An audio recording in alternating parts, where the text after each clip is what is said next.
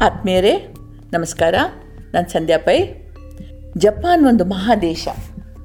ಯಾಕೆಂತಂದರೆ ಇಲ್ಲಿ ಜನರ ಮನೋಭಾವ, ರೀತಿ ನೀತಿಗಳು, ಬದುಕುವ ಪದ್ಧತಿಯೇ ಬೇರೆ ಇತ್ತು.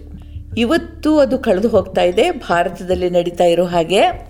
ಇರಲಿ, ಇಲ್ಲಿ ಕ್ಷತ್ರಿಯರನ್ನು ಸಮುರಾಯಿಗಳು ಅಂತ ಕರಿತಿದ್ರು. ಕರೀತಾರೆ ಇವತ್ತು ಕೂಡ. ಯುದ್ಧ ವಿದ್ಯಾ ಪಾರಂಗತರಾಗಿ ದೇಶ ರಕ್ಷಣೆಯಲ್ಲಿ ನಿರ್ಣಾಯಕ ಪಾತ್ರ ವಹಿಸ್ತಾ ಇದ್ದರು ಇವರು. ಇವರ ಆತ್ಮಾಭಿಮಾನ ಎಷ್ಟು ಉನ್ನತವಾಗಿತ್ತು ಅಂತಂದರೆ ತಮ್ಮ ಕರ್ತವ್ಯದಲ್ಲಿ ಚ್ಯುತಿ ಬಂದದ್ದು ಅವರ ಗಮನಕ್ಕೆ ಬಂತು ಅಂತಾದರೆ ಹರಿತವಾದ ಕತ್ತಿಯಿಂದ ಹೊಟ್ಟೆ ಸೀಳಿಕೊಂಡು ಆತ್ಮಹತ್ಯೆ ಅನ್ಬೋದು ಅಥವಾ ದೇಹತ್ಯಾಗ ಅಂದರೆ ಹೆಚ್ಚು ಸರಿಯಾಗುತ್ತೆ ಮಾಡ್ತಾಯಿದ್ರು ಹೀಗೆ ದೇಹತ್ಯಾಗ ಮಾಡೋದು ಅತ್ಯಂತ ಪವಿತ್ರ ಹಾಗೂ ಶೌರ್ಯದ ಕೆಲಸ ಅಂತ ಗೌರವಿಸಲ್ಪಟ್ಟಿತ್ತು. ಇಂಥ ಕುಟುಂಬಗಳಿಗೆ ಸಮಾಜ ಹಾಗೂ ರಾಜಕಾರಣದಲ್ಲಿ ತುಂಬ ಮಾನ್ಯತೆ ಇರ್ತಾ ಇತ್ತು. ಇಂಥ ಒಂದು ಸಮುರಾಯಿ ಕುಟುಂಬದಲ್ಲಿ ಮಾತಾಜುರ ಎಂಬ ಹೆಸರಿನ ಹುಡುಗ ತರಬೇತಿ ಪಡಿತಾ ಇದ್ದ. ಇವನಿಗೆ ತಂದೆಯೇ ಗುರು. ಒಂದು ದಿನ ತಂದೆ ಹೇಳ್ದ, ಮಗನೇ ನಾನು ಎಷ್ಟು ಕಲಿಸಿದ್ರು ಒಬ್ಬ ಗುರುವಿನಿಂದ ಕಲಿತ ಹಾಗಾಗೋದಿಲ್ಲ. ನೀನು ಇನ್ನೂ ತುಂಬ ನಿಧಾನಗತಿಯಲ್ಲಿದೆಯಾ ನಾನು ಸಾಯುವ ಮುಂಚೆ ನೀನು ಪೂರ್ಣ ಪ್ರಮಾಣದ ಸರ್ಮುರಾಯಿ ಆಗಿ ನನ್ನ ಸ್ಥಾನ ತುಂಬಬೇಕು ಅಂತ ನನ್ನ ಆಶಯ, ಅಂದ. ಆ ಕಾಲದಲ್ಲಿ ಖಡ್ಗ ವಿದ್ಯೆ ಕಲಿಸುವವರಲ್ಲಿ ಬಾಂಜೋ ಅನ್ನುವನೊಬ್ಬನು ಮುಂಚೂಣಿಯಲ್ಲಿದ್ದ ಮಾತಾಜುರ ಬಾಂಜೋನಲ್ಲಿ ಹೋಗಿ ತನ್ನನ್ನು ಶಿಷ್ಯನಾಗಿ ಸ್ವೀಕರಿಸುವಂತೆ ಕೇಳ್ದ.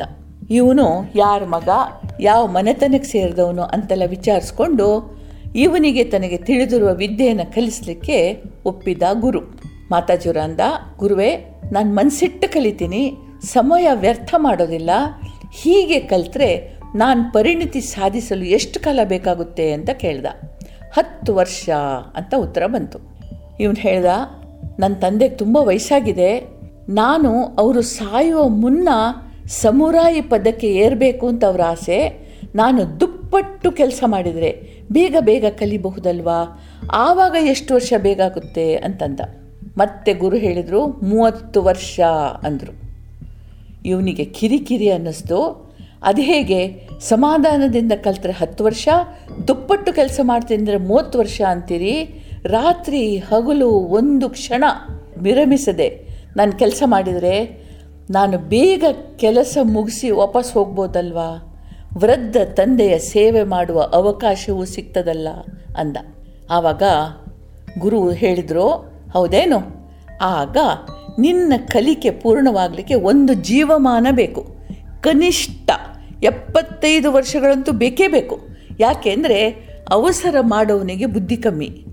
ಅವನ ಕಲಿಕೆಯ ಗತಿಯೂ ಆಮೇಲೆ ನಡೆಯಾಗ್ತದೆ ಆದುದರಿಂದ ಅಷ್ಟು ಕಾಲ ಕಲ್ತರು, ಅವನು ಪೂರ್ತಿ ಕಲಿತಾನೆ ಅನ್ನೋ ಭರವಸೆ ಇಲ್ಲ ಅಂದ.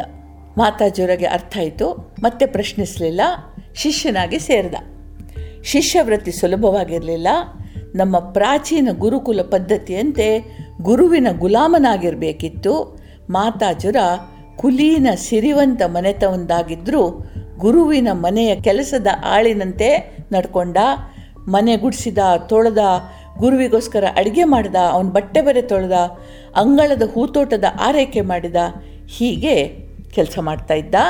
ಗುರು ಶಿಷ್ಯನ ತಾಳ್ಮೆ ಪರೀಕ್ಷಿಸುವ ಪರಿ ಇದಾಗಿದ್ದರೆ ಶಿಷ್ಯ ಆತನ ಶರಣಾಗತಿಯನ್ನು ವ್ಯಕ್ತಪಡಿಸುವ ರೀತಿ ಇದಾಗಿತ್ತು.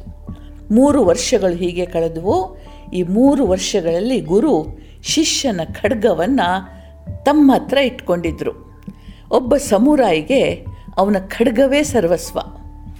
ಒಂದು ದಿನ ಮಾತಾಜಿರ ಹೂದೋಟದಲ್ಲಿ ಕೆಲಸ ಮಾಡ್ತಾ ಇರುವಾಗ ಗುರು ಸದ್ದು ಮಾಡದೆ ಹಿಂದಿನಿಂದ ಬಂದು ಮರದ ಕತ್ತಿಯೊಂದರಿಂದ ಅವನಿಗೆ ಒಂದೇಟ್ ಹಾಕಿದರು. ಮಾತಾಜುರನಿಗೆ ತುಂಬ ನೋವಾಯಿತು.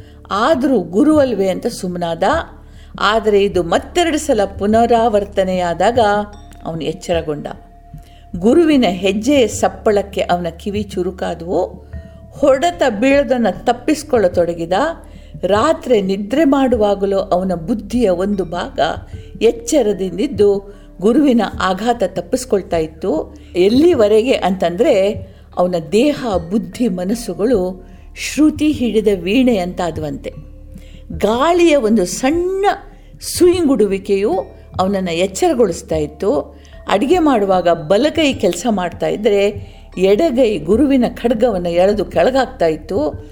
ಮಾತಾಜರು ನಿರಂತರವಾಗಿ ಎಚ್ಚರದ ಸ್ಥಿತಿಗೆ ತಲುಪಿದ ಒಂದು ದಿನ ಗುರು ಹರಿತವಾದ ಧಾರೆ ಇರುವ ಖಡ್ಗವನ್ನು ಹಿಡ್ಕೊಂಡು ಇವನು ಮುಂದೆ ನಿಂತ. ಇದು ಮರದ ಆಟಿಕೆಯ ಖಡ್ಗವಲ್ಲ, ಕತ್ತು ಕತ್ತರಿಸಿ ಹಾಕಬಹುದಂತ ಆಯುಧ. ತಪ್ಪಿಸ್ಕೊಂಡಿಯೋ ನೀನು ಗೆದ್ದೆ, ಇಲ್ಲ ಸಾಹಿತ್ಯ ಅಂತ ಖಡ್ಗ ಬೀಸಿದ. ದೇಹದ ನರನಾಡಿಗಳೆಲ್ಲ ಸೂಕ್ಷ್ಮಾತಿ ಸೂಕ್ಷ್ಮವಾಗಿ ಶ್ರುತಿಗೊಂಡ ಈ ಶಿಷ್ಯ ಒಂದು ಕ್ಷಣದಲ್ಲಿ ಗುರುವಿನ ಕೈಯಿಂದ ಖಡ್ಗ ಕಸಿದುಕೊಂಡು ಅವರದೇ ಕತ್ತಿನ ಮೇಲಿಟ್ಟ. ಗುರು ಸಂತೃಪ್ತಿಯಿಂದ ಶಿಷ್ಯನನ್ನು ಎದೆಗಪ್ಪಿಕೊಂಡರು. ಅಂದಿನಿಂದ ಗುರು ಬಾಂಝೋಗೆ ಖಡ್ಗವಿದ್ಯೆ ಕಲಿಸ್ಲಿಕ್ಕೆ ಶುರು ಮಾಡಿದರು. ಬಾನ್ಝೋ ಜಪಾನಿನ ಅತ್ಯುತ್ತಮ ಖಡ್ಗವಿದ್ಯಾ ಪ್ರವೀಣ ಅನ್ನಿಸ್ಕೊಂಡ. ಇದೊಂದು ಸುಂದರ ಉಪಮೆ. ಬದುಕು ತಾನೇ ಹಾಕಿಕೊಂಡ ನಿಯಮವಾದ ವಿಧಿಯನ್ನು ಗುರು ಅಂತ ಸ್ವೀಕರಿಸ್ತದೆ. ವಿಧಿ ನೂರಾರು ರೀತಿಯಲ್ಲಿ ಶಿಷ್ಯನನ್ನು ಪರೀಕ್ಷಿಸ್ತದೆ, ನೋಯಿಸ್ತದೆ, ಮೀರಿ ನಿಂತವ, ಅತ್ಯುತ್ತಮ ಜೀವಿಯಾಗ್ತಾನೆ. ನಮಗೆಲ್ರಿಗೂ ಇಂಥ ಯೋಗ ಬರಲಿ, ದೇವರು ಒಳ್ಳೇದು ಮಾಡಲಿ, ಜೈ ಹಿಂದ್.